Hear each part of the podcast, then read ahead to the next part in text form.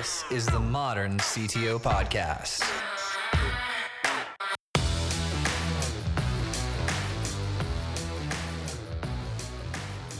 Dude, how are you doing today? You excited? Yeah, it's my uh, first first podcast, so happy to get started. with. What? Yeah. This is it. We're recording right now. Okay. Like we just roll. This will be the um your favorite pie. Like I, I love doing this podcast, right? Um yeah, so it's pretty much all downhill from here. Okay. no, I guess so. Like to be candid, one of the things that like I did the podcast for over a year before I'd been on anyone else's podcast, and one thing that they did when I started going and and I did like ten podcasts in one month, like other podcasts that weren't mine, and they had um they all did this like long intro and they read my bio before the podcast started. yeah. And I was like, and then they asked me some big, deep question. That'd be like me reading like your list of life accomplishments and then be like, how do you do it, Chris? it was like way too heavy.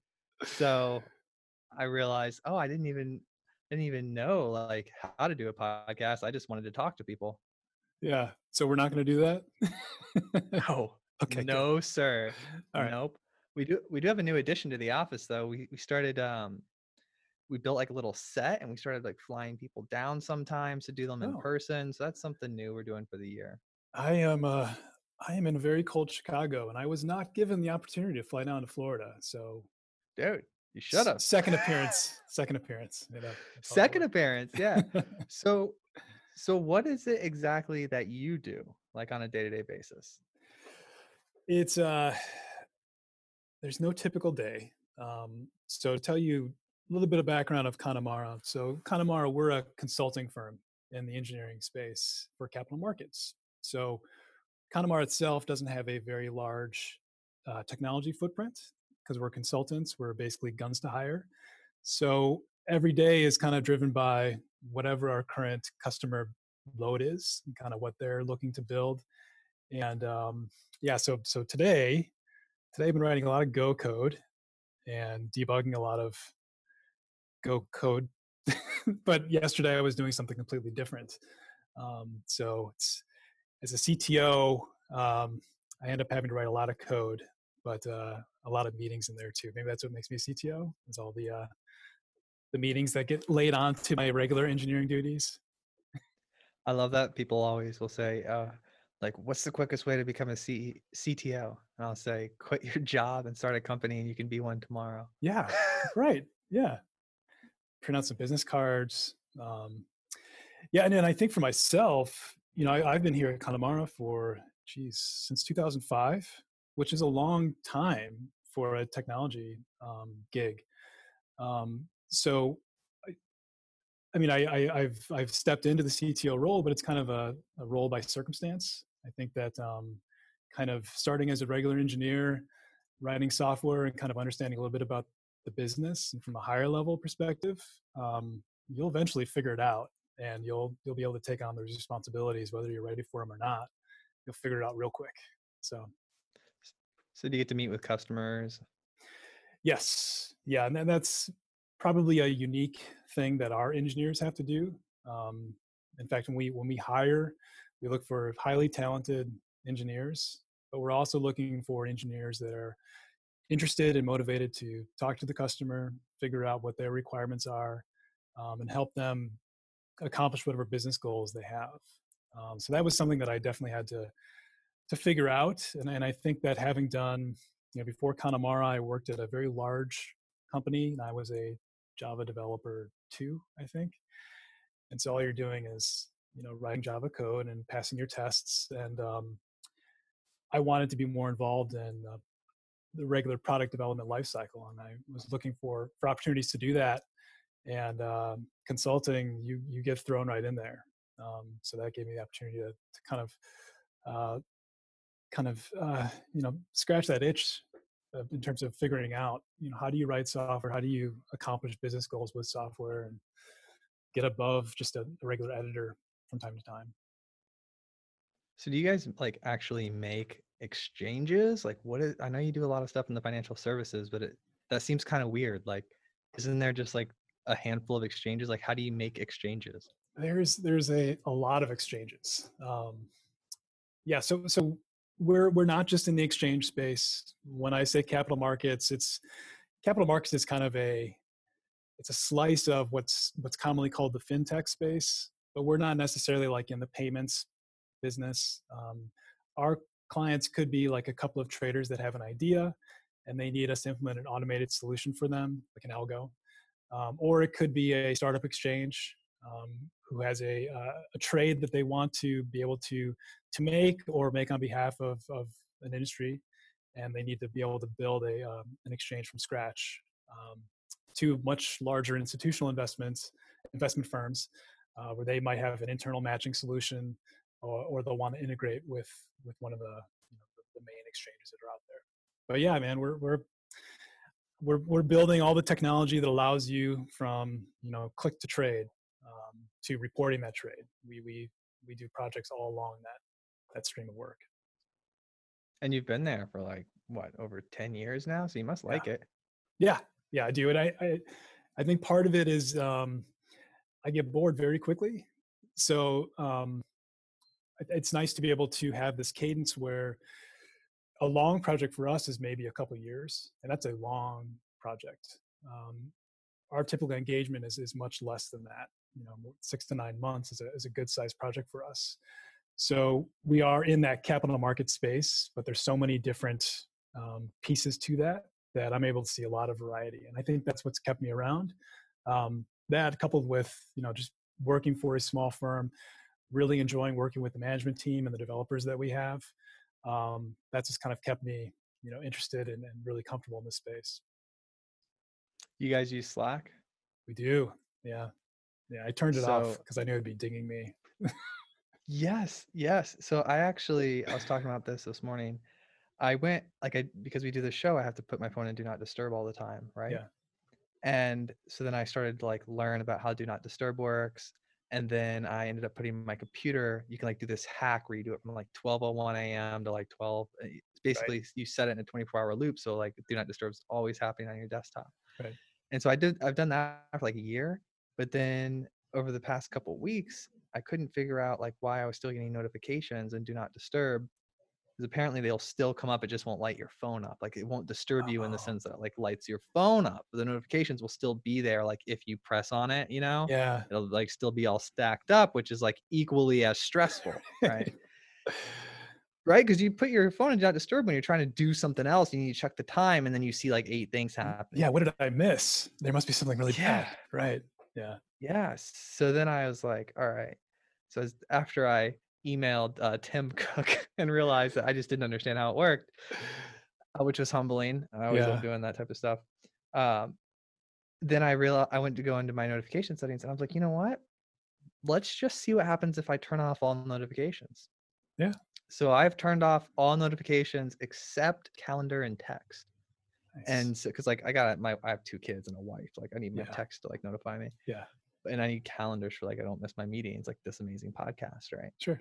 But I wonder, like I feel so much more free, and it's only been like a half a day. That's a life that's hack. going to be like. That's a life hack. it's right a life there. hack. Yeah. Yeah, because when you go into the Slack, everything's there. Yeah. And what I, what I was noticing is that, you know, I I look at the Slack messages, I think about how I'm going to respond, but then I like my brain's really fast, right? You can look at it and think about what the response is. It's like Right. a just a reactionary behavior, Yeah. involuntary behavior. And then you have to wait till later to respond. So you're like doing the work twice. And I was like, yeah, pick up my phone 150 times a day anyways. Like I'm not gonna miss the stuff. So I'm just I don't know. What do you think of that? You know, we've we've had Slack for a long, long time. We we had Campfire. Did you ever use Campfire? Oh yeah, DHH and Yeah. yeah. so Campfire was great because it could play sounds. I mean, that's really that's what we're looking for. It was just goofing off as a team is what we can do with with these things. And Slack was or Campfire was great because you could do sounds. Slack they got rid of the sounds, which is probably the smart thing to do. Um, and we're at a point now where I have a ton of channels because I'm involved in different projects and things. Um, but we're so deep into this this you know this post DevOps world. Um, so it's not just us; it's all of our bots that are talking too. And you know, actually before this, I was we're we're kind of looking at a GitHub um, outage right now, and so we're getting all of our notifications late. But it's it's basically hammering all of our channels, and so we're trying to figure out how do we do this world we live in where we have all these bots that are telling us hey there's a pull request you need to look at or hey this build's broken or hey your dependencies are out of date how do you manage that? You need to cap- capture that stream elsewhere than when you're trying to solve a difficult problem you know with a team that's you know across the country or across the world. You don't want a bot interjecting to say hey build's broken while you're trying to have a conversation. So I, I wish there was a playbook for how to properly use slack. Maybe someone has a book out for that but that's something we've been kind of figuring out uh, because just like what you're saying with the notifications i mean it, it's useful but it's to a point where we're saturated with with all of our various they they inf- they like in they like infect every part of our lives yeah. because there's like I, I guess because we're trying to like work this thought out right now live like i guess we have to ask ourselves a question of does this style of notification deserve to interrupt my my stream of consciousness consciousness? Does it deserve my my attention in real time? Like we'll, we'll have to start sub sub segmenting our attention span versus like can it interrupt me or like is it worth it? Like we'll have Right. to des- decide that because we need them to stack up. We need the, we need the bots to stack up their list and their queue so that we can when we when we're when we're ready to go in there and work on that right we can see everything that we need to know but we shouldn't let it control us we should take control and we should control the technology Yeah. So some of the things that we've done is like, let's say that I'm working on a project. Um, I'll create a, a channel for the project, and then once it's you know we have alerts and things, I'll create a project dash alerts channel, and that's where a bot's going to throw us all kinds of hey, there's an error that's being logged or something. And then because we're working not with just engineers, but we're also working with project stakeholders. So maybe it's um, my, my boss Jim, who's a CEO. He wants to know what's going on with the project if he jumps into a channel that's full of GitHub alert, like it's just overwhelming. So we we have a dedicated channel that's for you know project dash dev, and that's where all of our GitHub alerts are, and that's usually where I'm haunting because I want to see activity in, in GitHub. Uh, but I still have the other channel where I can talk to the project manager or any business analysts and kind of have a quiet place. But I think what Slack needs to figure out is that I'm on all of those channels, and on my, my left I've got my little bar of all my channels, and it, it's it's I'm still seeing that there's some activity going on, even though it probably doesn't require my attention, but it's still it's distracting me away from what I probably really need to be working on. So I don't think this problem's going away. I think it's just going to get worse. exactly i think we're gonna need like it's just gonna fall on us to Yeah. figure out how to control our focus because it's like the frog in boiling water i was thinking i was Mm. when i when i disabled these notifications this morning i was having breakfast i was telling my wife and i said i wonder what life's gonna be like and i'm like shit i'm 32 years old i was like i lived for 27 25 years without any of this stuff Right, right. like it'll just be like it was before um where i decide that okay i'm going to go like i was even thinking about xbox when i was you know uh 15 like Right. people would send me messages and when i chose to do xbox when i chose to go online to play i had my i focused on my online world i had my messages invites people wanting to play games like Right. and i just dealt with it in that mindset but what's happening now is like there's no peace like there's no peace there's no like here's my window of of time where i will not be interrupted. And i think the argument for that is like every great thing that we've gotten up into this point has had the benefit of of uninterrupted deep work. Like that's how we got the technology. Like we couldn't have ever got here without that uninterrupted deep work. Yeah. Yeah, but we're we're in a world now where, you know, we're writing software that's typically a hosted service. And one of our offerings at Connamara is a operations and support package. And that's that segment of our of our of our business is something that I'm involved in, but isn't necessarily my direct responsibility. But um, we have folks that are on call and they need to know when when services are going down. And I will say over the past 10 years, I've seen monitoring systems uh, be highly effective to be able to let us know within you know a second or so hey this thing isn't behaving properly and because we have those tools that are willing to alert us that quickly there's an expectation that someone's listening on the other end of that. So it's, I, I well, the best vacation that I ever had my honeymoon is when I didn't have my phone on, and it's like that was a free thing. But I was telling everyone, oh, I, I had this great vacation. You guys got to try it. I just had to get rid of my phone, and it's it's a weird thing to think about, but that's kind of where we're at right now. yeah, it's also weird because we have a biological incentive. Like I was listening, like Simon Sinek. I have one of his books up here somewhere. Yeah, getting good at pointing without looking. it's good. Leaders yeah. eat last. Or, but right, that was pretty yeah, on point. It's like boom, got a unicorn, ampersand because I like that with yeah. Ruby, and uh, I like blocks. And then uh, yeah, so you could be a um, weatherman. That's perfect. I could be a weather. I could be a weatherman. Yes. and over here we have product development. Um, I don't even know what I was saying anymore. But oh, we got the biological um, synaptic feedback. Like we get that hit of dopamine when we get those notifications. Uh, Simon says like the bing, the buzz, the zip, the pop, or whatever. Yeah. And so like we can know that it's not good for us, and we could still do it. Yeah, totally. Like brownies. yeah. Right. Yeah. Yeah. Or social media in general, and 2020 here we right? are. yeah yeah. What's what's your media diet look like? It's pretty trimmed. I my my lovely wife is um, fielding family Facebook responsibilities for us. So um, I removed myself from Facebook a few years ago, um, but here we have an obligation to be available on Facebook to know what are you know what's going on with our family and friends. So she's playing my proxy for me, which is great. Um, I was on Twitter for a while, and I've kind of scaled back on that. And um, I have LinkedIn for professional reasons, but uh, it's it's pretty well trimmed. I, I, try to keep up to date with um, you know various blogs that I haunt.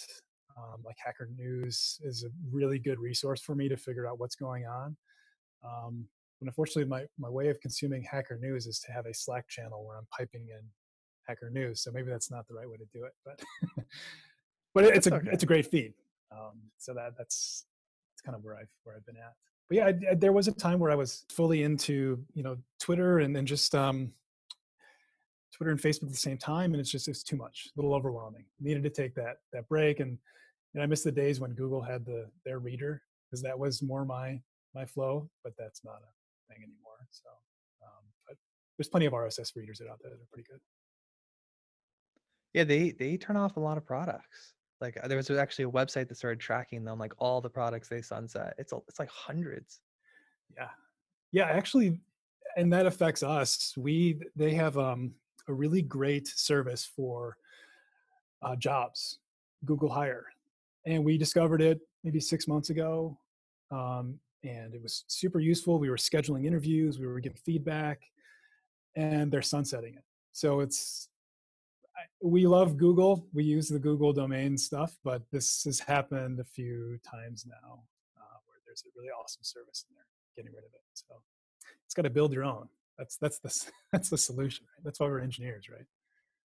Right. Just build it yourselves, and usually they're doing that because they couldn't get it like profitable, which usually means there's someone else in the market who's also doing a pretty good job at it too. Yeah, yeah, and you know, for us, we would gladly pay, you know, it, it happened to be i think it was maybe free because we had the google domain but you know it's it was such a great thing we would gladly if they monetized it in a second but um i bet you it's something stupid too i bet you it's like some team estimated it would take x millions of dollars and they were off by something and it just got cut by by someone somewhere because they just saw oh we didn't achieve this metric and this time i mean when you're that big yeah. like you're not you don't have fa- that's why these that's why the best products the best products end up coming from these founders that like they build something they're in love with it and they don't quit no matter how hard it gets and then right. you end up with like tesla yeah right? right. I have, I have a good one for you. So one of the things we do a lot is we ask this Elon Musk Tesla question at the end of the episodes, right? So much so, like when I forget to ask it, I'll get people that reach out to me on LinkedIn and they're like, "Don't give up on the Musk question, or you forgot to ask it on this episode."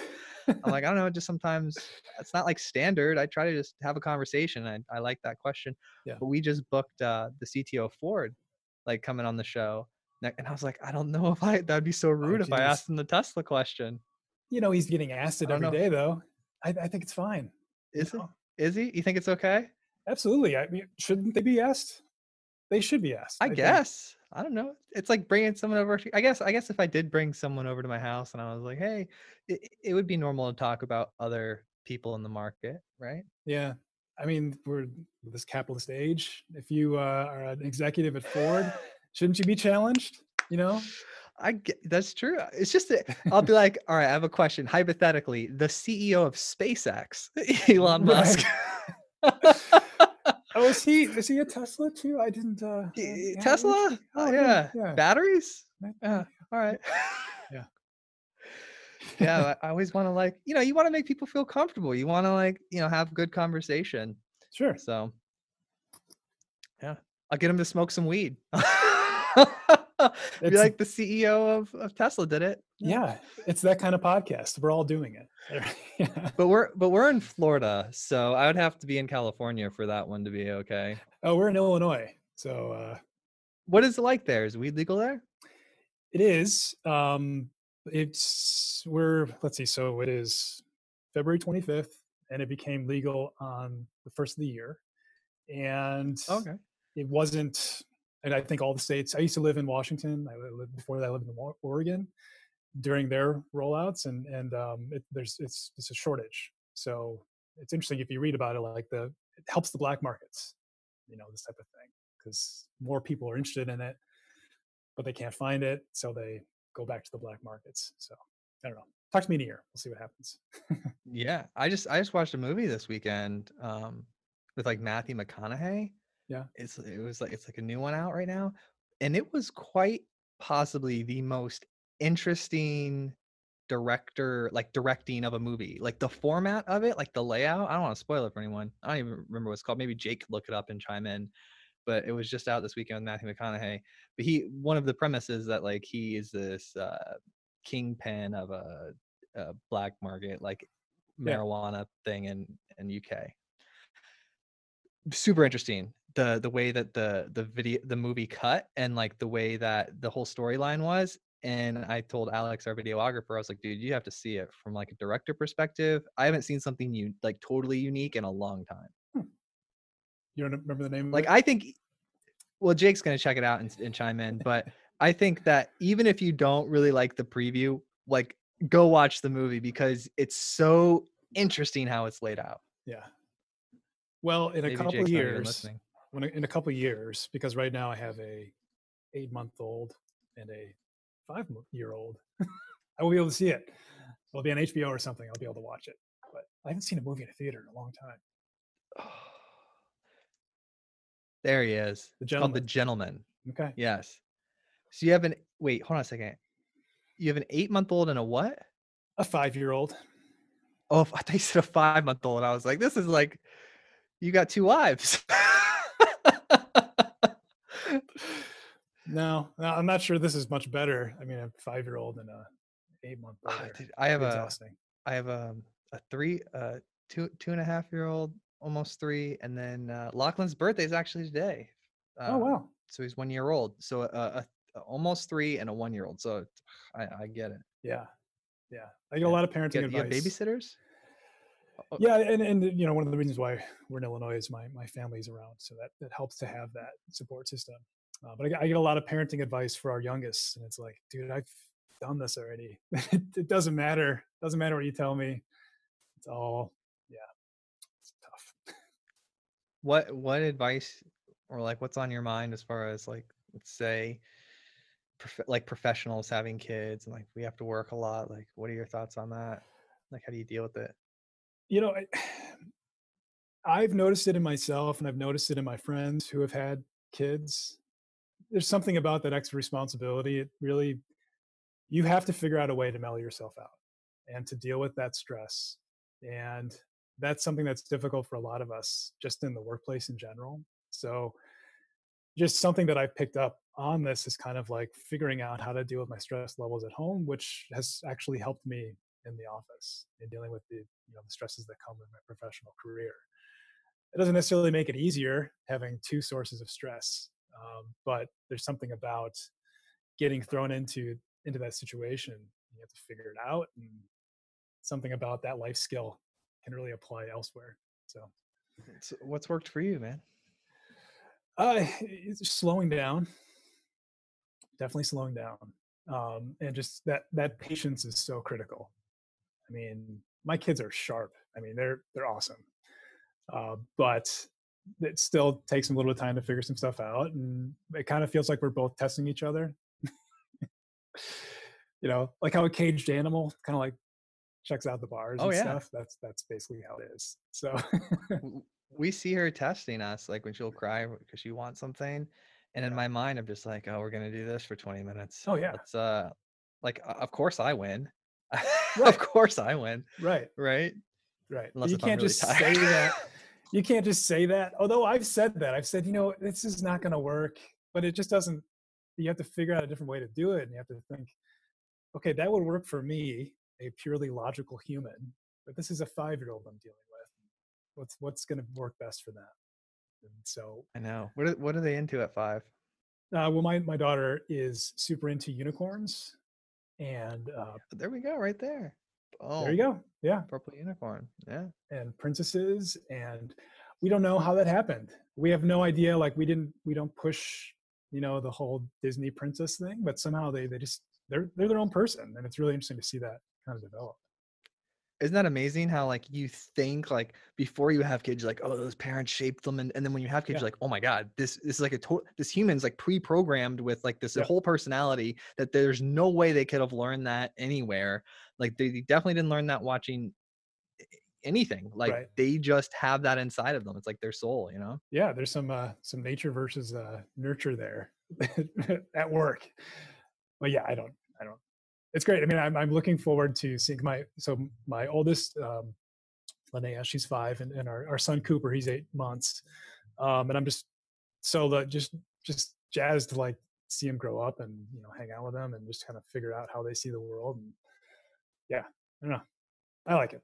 I also recommend you've got them. the same i recommend them too. I mean they're difficult and amazing but there's a net positive right? yes. Yeah totally yeah i had the the girl first and then the boy i was actually um like thinking last night and i was i, I make notes sometimes I do some like reflection stuff and uh i was like i was thinking like what do i want to learn so that i can then teach them because he's only he just turned one and right. and so i was like all right well um i learned maybe some like archery maybe like i've never been hunting i'm like super nerd engineer introverted for like 99% of my life until this podcast i was like maybe i'll go outside.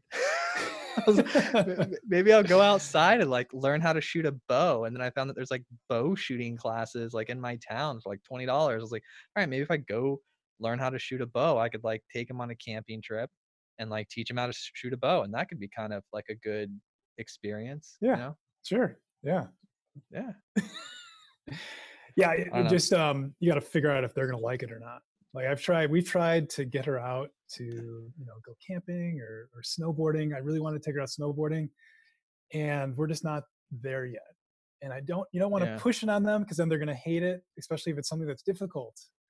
You got to figure out you know how do we how do we do this in a way that they they enjoy the the actual um, the journey of figuring this out you know and then not thinking oh you know, we watched this cool video on archery or something you should be able to do that right away. No takes a lot of No. practice and you gotta you know be okay with that yeah discipline is definitely like i was trying to and i'm sure you've you thought about this too but like as a parent uh, i've been trying to think like you know what heuristic or what methodology like should i raise my like kids under Right. and like what you know what principles and the, the one that i came up with that i like the most is um i don't care what you do as long as you do it well.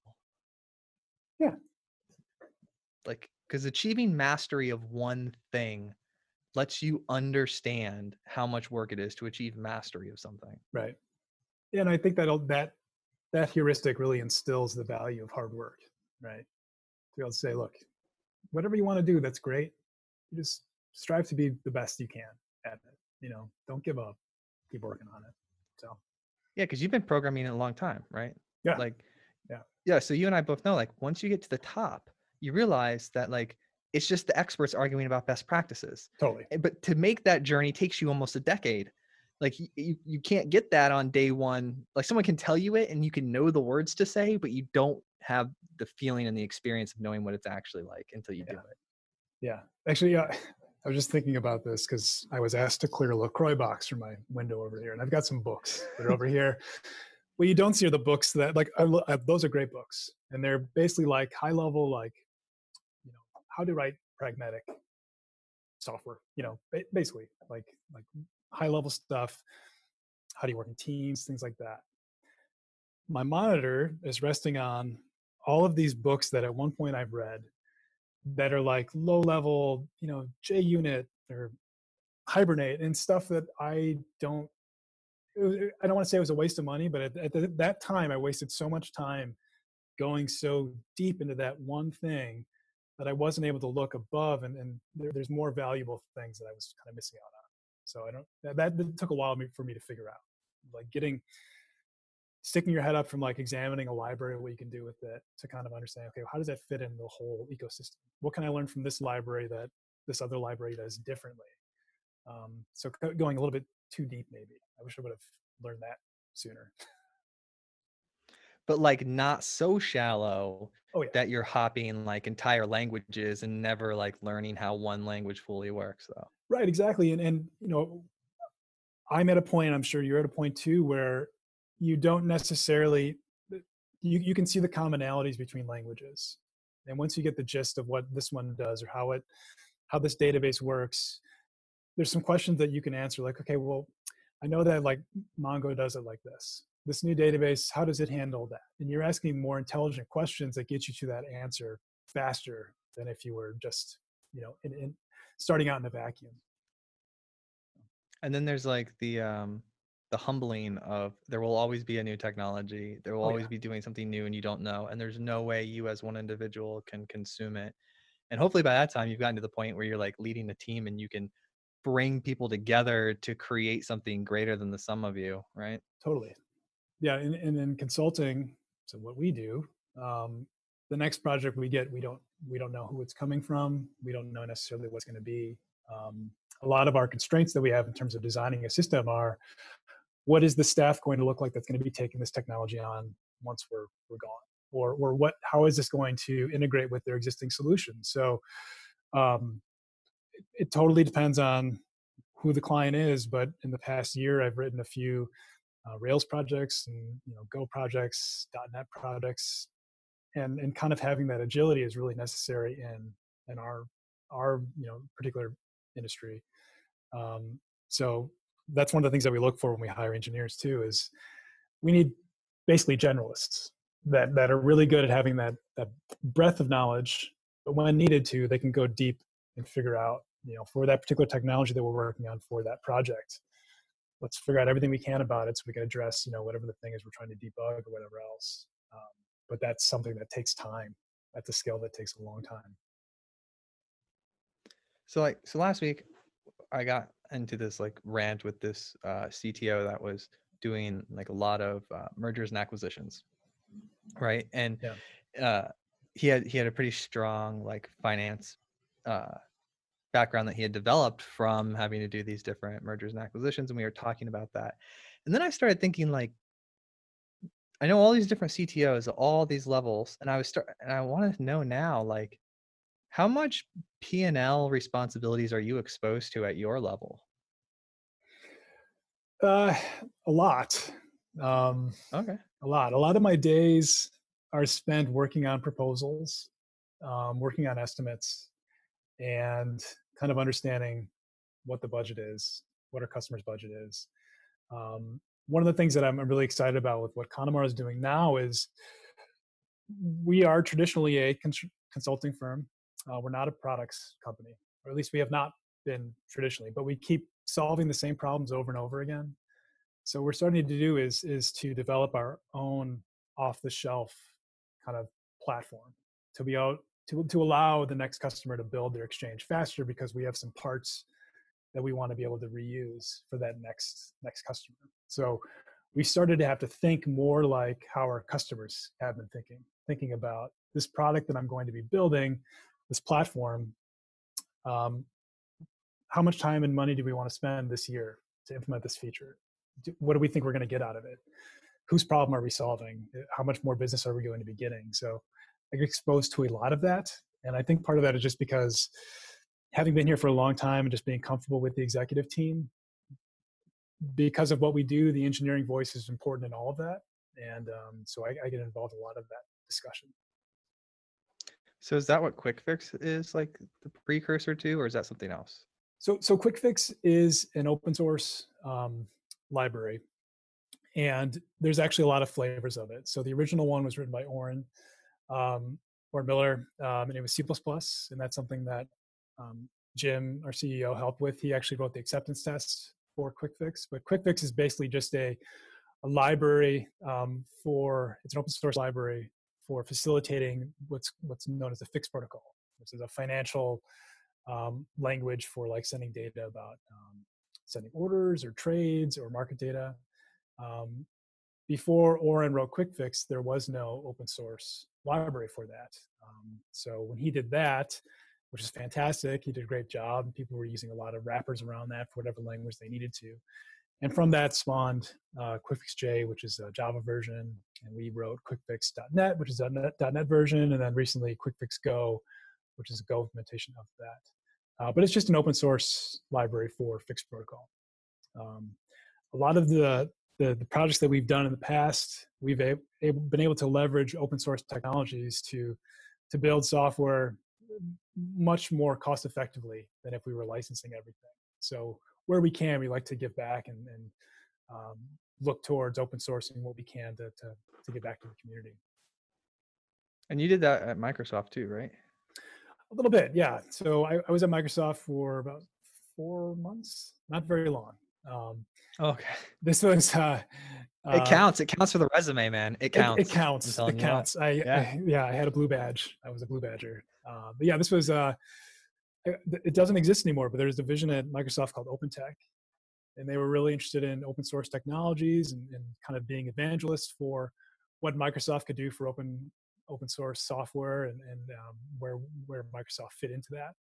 Um, and um, so I was I was involved in that for I was a program manager uh, again for like four months, mostly involved in the IoT space and trying to show how you can use Azure uh, for these IoT you know devices to use the, the cloud software, and then also um, I believe they're doing some work at the, the device level to install um, Windows 10 or something.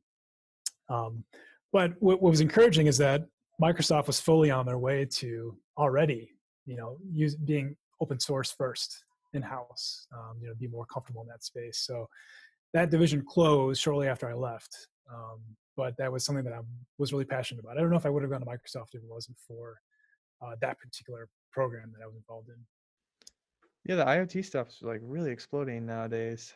Yeah, and this was back. Um, let's see, it was about six or seven years ago where it was really starting. I mean, it's it's still in many ways like the Wild West, um, and we were debating about different messaging systems and you know IBM MQ or or um, all kinds of different methodologies for things. And I I don't know how much closer we are to that. I think now there's a lot of security stuff that's that's coming up. You know, like all of the um, the concerns about the Ring doorbell and everything. It's good discussions to have, and I wish that would have happened sooner.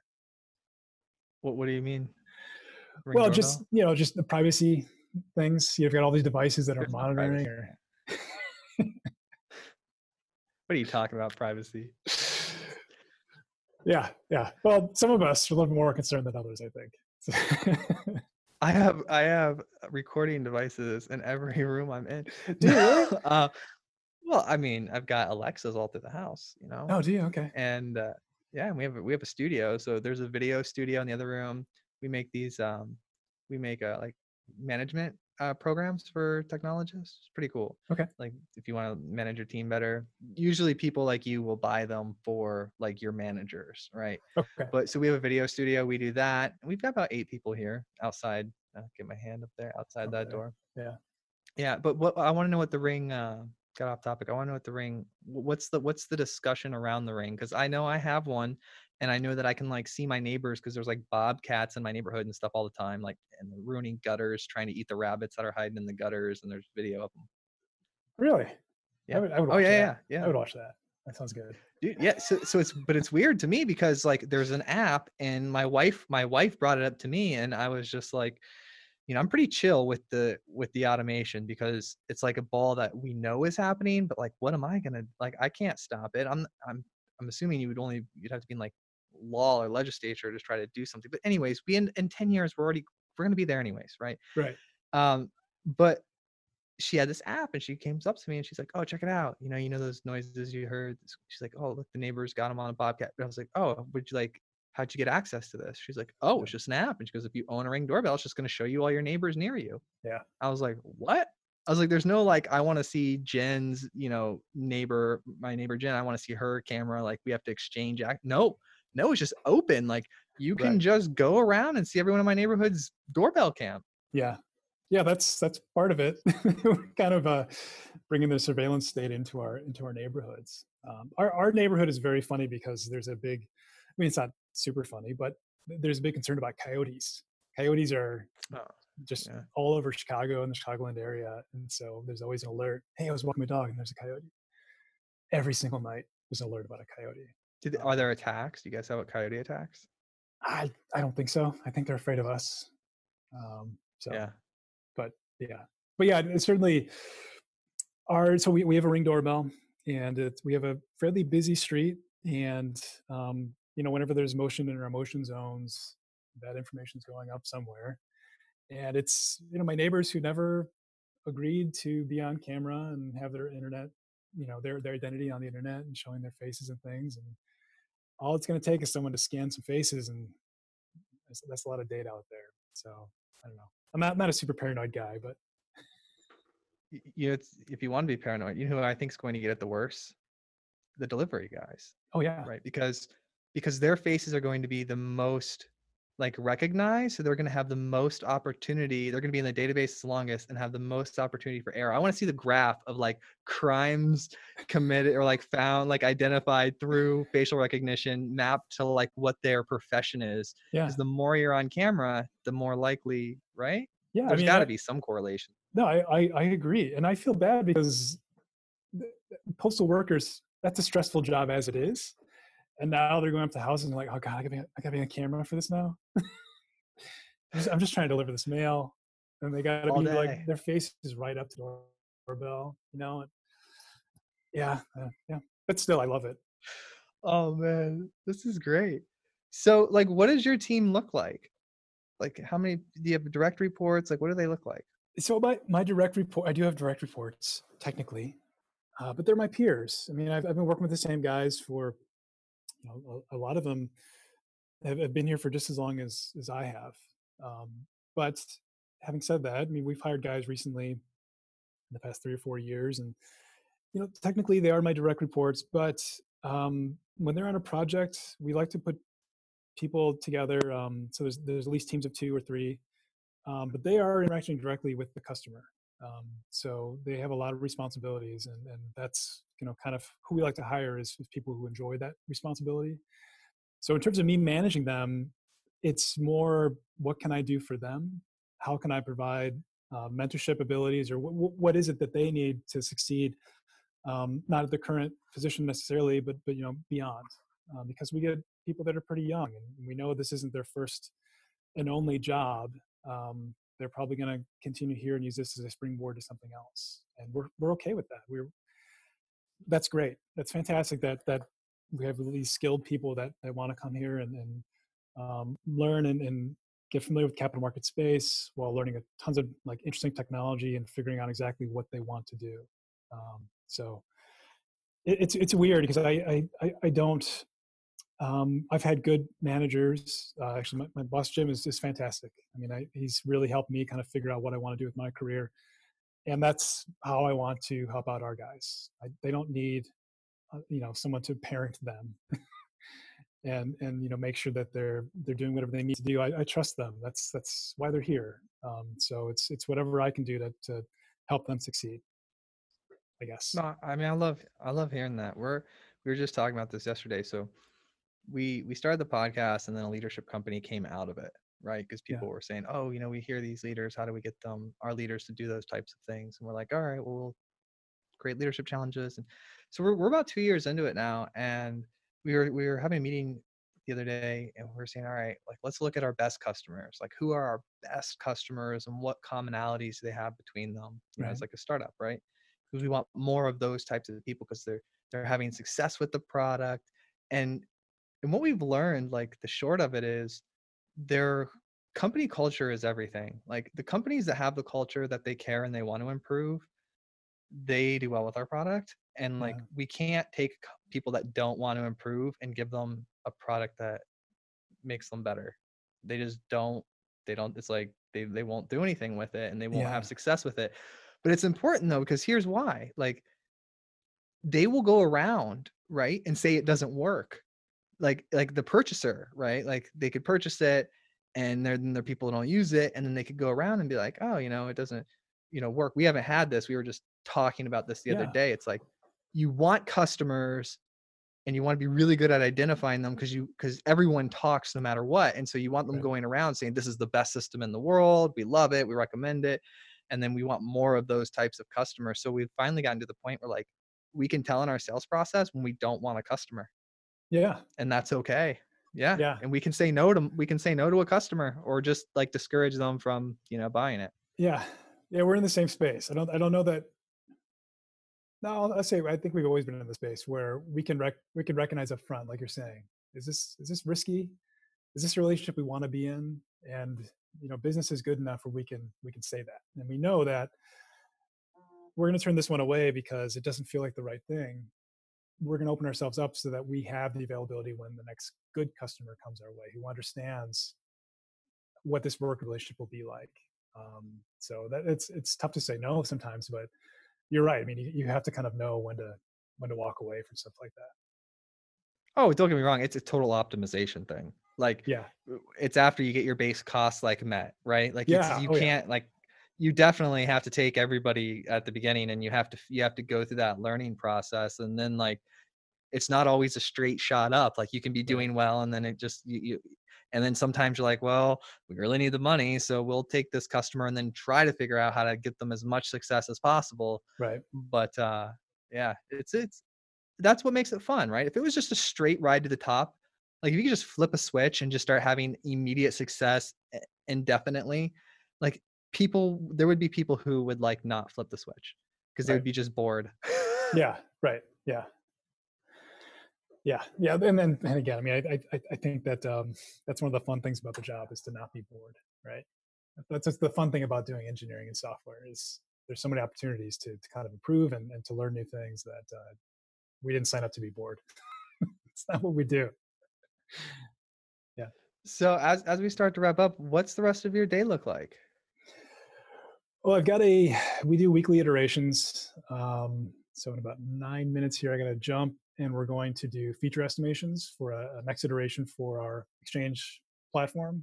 Um, so we're kind of rolling out some new, new functionality that we want to estimate because we, we basically keep track of our team velocity to figure out how much work can get done every week um, with the given team that we have. Um, so it'll be a probably a long meeting going into features, really challenging each other and making sure we understand exactly what's being asked of us to, to develop, you know, fun agile stuff.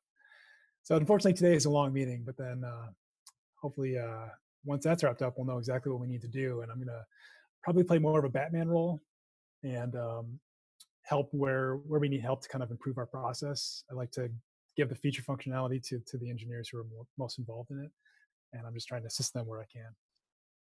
So you like start the meeting sort of set the tone and then just let them do their thing Exactly. Yeah. Again, Nice. we're all adults. yeah yeah. Well, well, the important thing is that you know we have high, we have we have standards. Like Yeah. we we set ourselves in an environment where we know that like that's the most productive way to work, and so we manip- we adjust our environment to have a bunch of adults in it that like people want to come in, do good work, complete things, Exactly. get things done, move, move the world forward. And then you know the biggest thing when people are asking me, "Oh, my team's like this or that or whatever," I was like, "You're just you're in the wrong place. Like if you're not that type of person."